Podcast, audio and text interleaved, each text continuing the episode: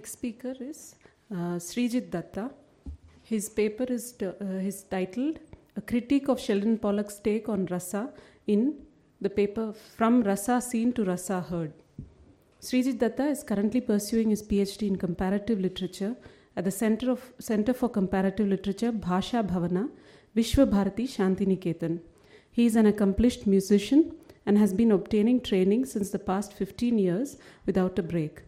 He was awarded the Young Artist Scholarship in the category Hindustani Light Classical Music with a specialization in Rabindra Sangeet, Tagore songs by the Ministry of Culture, Government of India for a two year advanced training in his chosen field in the year 2010. I request Srijit to come on stage. Namaste. Good afternoon. Uh, respected chair, ladies and gentlemen. This uh, paper is a critique on an essay that had been published uh, back in 2012 by uh, a journal, a French journal on Orientology. Uh, let me go to a particular slide to give you an idea of what we are going to encounter here.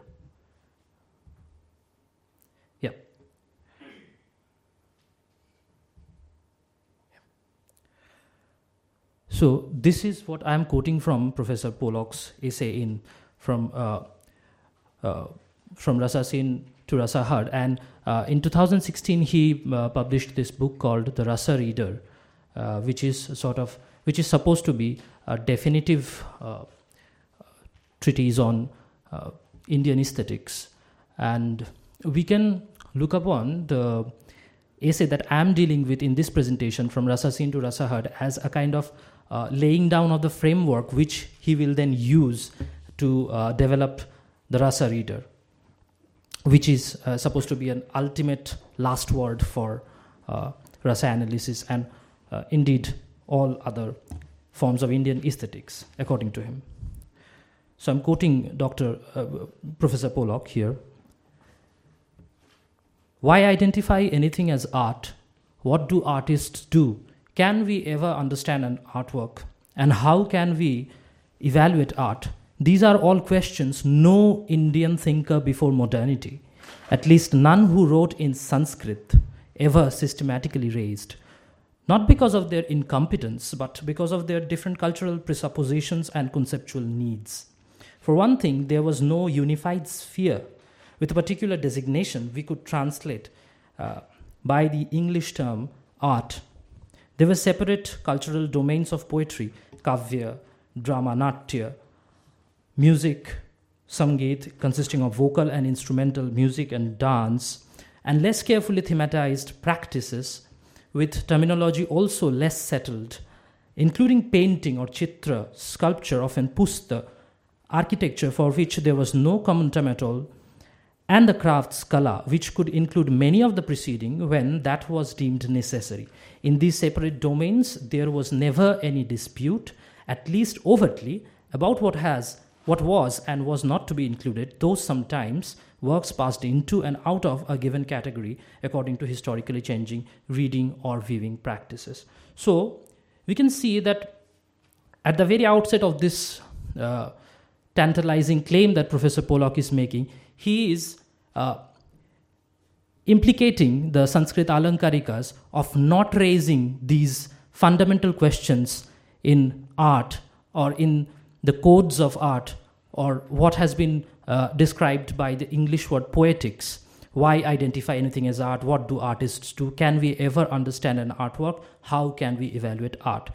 And at the same time, in this uh, quotation itself, he is trying to absolve himself by saying that uh, there was one word called, called kala, which uh, for which uh, it was there was never any dispute, but uh, sometimes works could go into and out of this, all these sorts of different forms of art.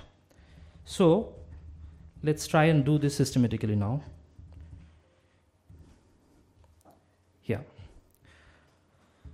So, what are the basic claims that Professor Pollock makes in From Rasa Seen to Rasa Heard, which is used as the basis of his work uh, for the next book, the last book that he has uh, got published in 2016, The Rasa Reader.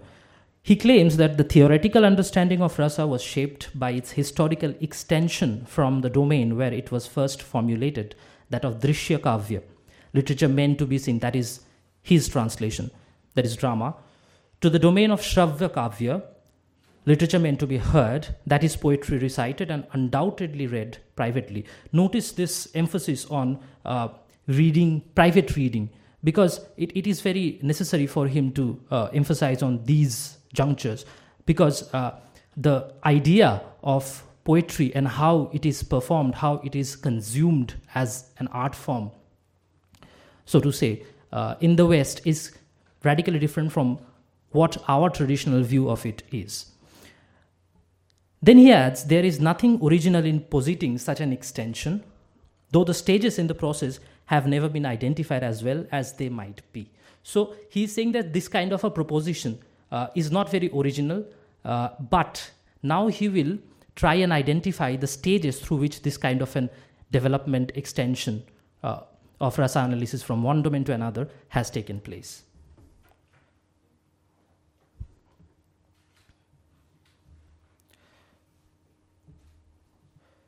So,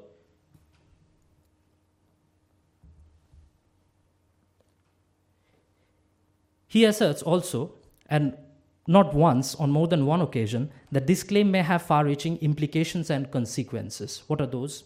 Firstly, determination of the number and kinds of emotion that can be counted as rasas will have something to do with the proposition that he is making. He, by proving that this extension has taken place from the domain of natya to the domain of kavya, he will be able to show that uh, there is a framework by which you can determine which emotions count as rasas and which do not. Next, the very ontology and epistemology of rasa, and I'm quoting him, where it exists and how it comes to be known, that can also be decided upon.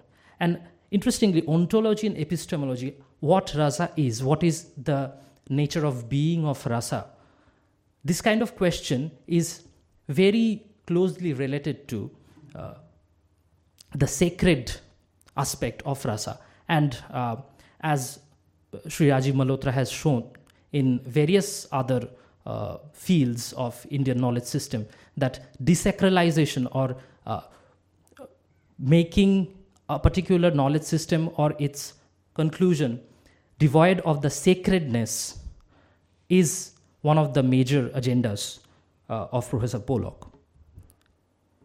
So let's try and see how he is do that, how he's going to do that. In order to establish his propositions, he is trying to say the Sanskrit tradition differentiated between the two types of literature, seen and heard. I'm calling this proposition the seen and heard proposition, the dichotomy. The next proposition is the tradition drew an opposition between the two, so much so that in his words, in Professor Pollock's words, analysis applicable in the one domain might not be automatically applicable in the other. So he's saying that it's not just a question of differentiating between these two domains. He goes so far as to say that there was a radical opposition drawn between these two aspects. And I'm calling this proposition seen versus heard proposition. Thirdly, these two propositions will help him, in his words, to reconstruct the history of the extension of aesthetical analysis from the dramatic to the non dramatic, which is his ultimate aim. Now, let's try and build a response to this. Since I, my training is in comparative literature, so I can uh, tell when a comparativist is speaking. And in this particular essay, professor, and also in the Rasa reader, in fact, Professor Pollock's approach is purely comparativistic. Now, comparativism is typical of a dominant trend within Western ontological queries, which gains momentum with greatest interest in Weltliteratur or world literature, and then it spread throughout Europe after the French Revolution.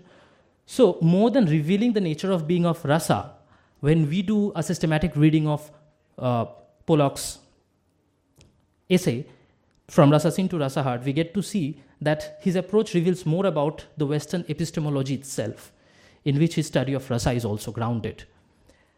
Now, in order to achieve this, he is fractionalizing the concept of rasa into only two of its many aspects, drishya and shravya. There can be numerous other aspects, but he is taking only two because that will fit his purpose, that will suit his purpose. So, he never goes into the universal concept of rasa, rasa as a universal entity or a idea. He only takes up the particulars.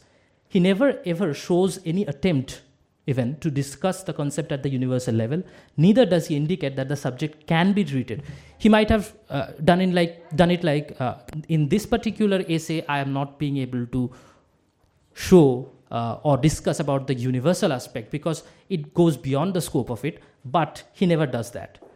Next he also says that uh, no it, it is uh, even uh, our response that there certainly exists that uh, rasa has been treat, treated as a universal concept, and it is testified by both Prachin uh, and Arvachin aestheticians, Alankariks, within the Sanskrit tradition. Now, mind you, when I'm talking about Arvachin or modern aestheticians, we mean uh, the Alankarikas who had been working since Sanskrit Alankarikas who had been working since 12th century onwards till 17th century. Now let's see what the Prachin Alankarikas tell us. Let's go uh, directly to Bharata's Natya Shastra. In the first chapter, the, about the origin of drama, there is this shloka, number 11, where, where Indra is asking Pitama Brahma, and I'm quoting, Mahendra Pramukhair Devai Rukta Kila Pitamaha Niyakam Ichhamo Drishyam Shravyam Chayad Bhavet. So, krida niyakam ichhamo. What is the desire here? What is the ichha? Krida niyak. The word krida, which uh, appears also in the Rig Veda in the form krila, it means game, play, enjoyment. And it can be translated as the great Indra and the other devatas said to the grandsire, Bhagavan Brahma, we wish such an object of pleasure that will be visible and audible simultaneously.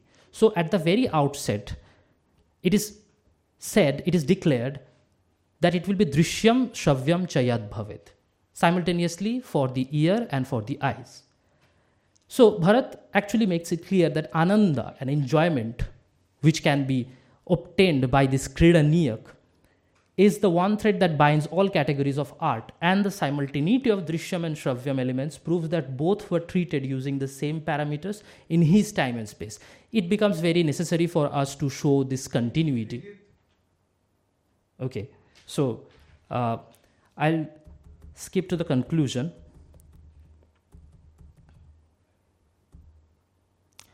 So it is very evident that, uh, in fact, in the uh, beginning of his essay from Rasa Seen to Rasa Heard, Pollock uh, makes a claim that his thoughts in this essay are tentative. But uh, as we move on to uh, the book Rasa Reader, that from where I quoted the first thing, uh, it is very evident that his thoughts have not changed at all. What are the purposes which are served by this kind of an, an pick and choose analysis by Professor Pollock? There are two things desacralization of rasa divorcing rasa from the Vedic sacred metaphysics and fitting rasa into the kind of analysis that is Aristotelian and later Western models. Thank you. To help me, you can do two things. You can go to the subscribe button on my YouTube and subscribe. We need more subscribers there. Uh, secondly, I get lots of emails on people saying, How do we donate? How can we help you? uh, you go to rajivmalhotra.com or you go to infinityfoundation.com and you can hit the donate button. You can donate in dollars. There are different ways mentioned. If you want to donate in rupees, there is a column called uh, Infinity Foundation India, and you click that, and there are instructions on how you can donate in India.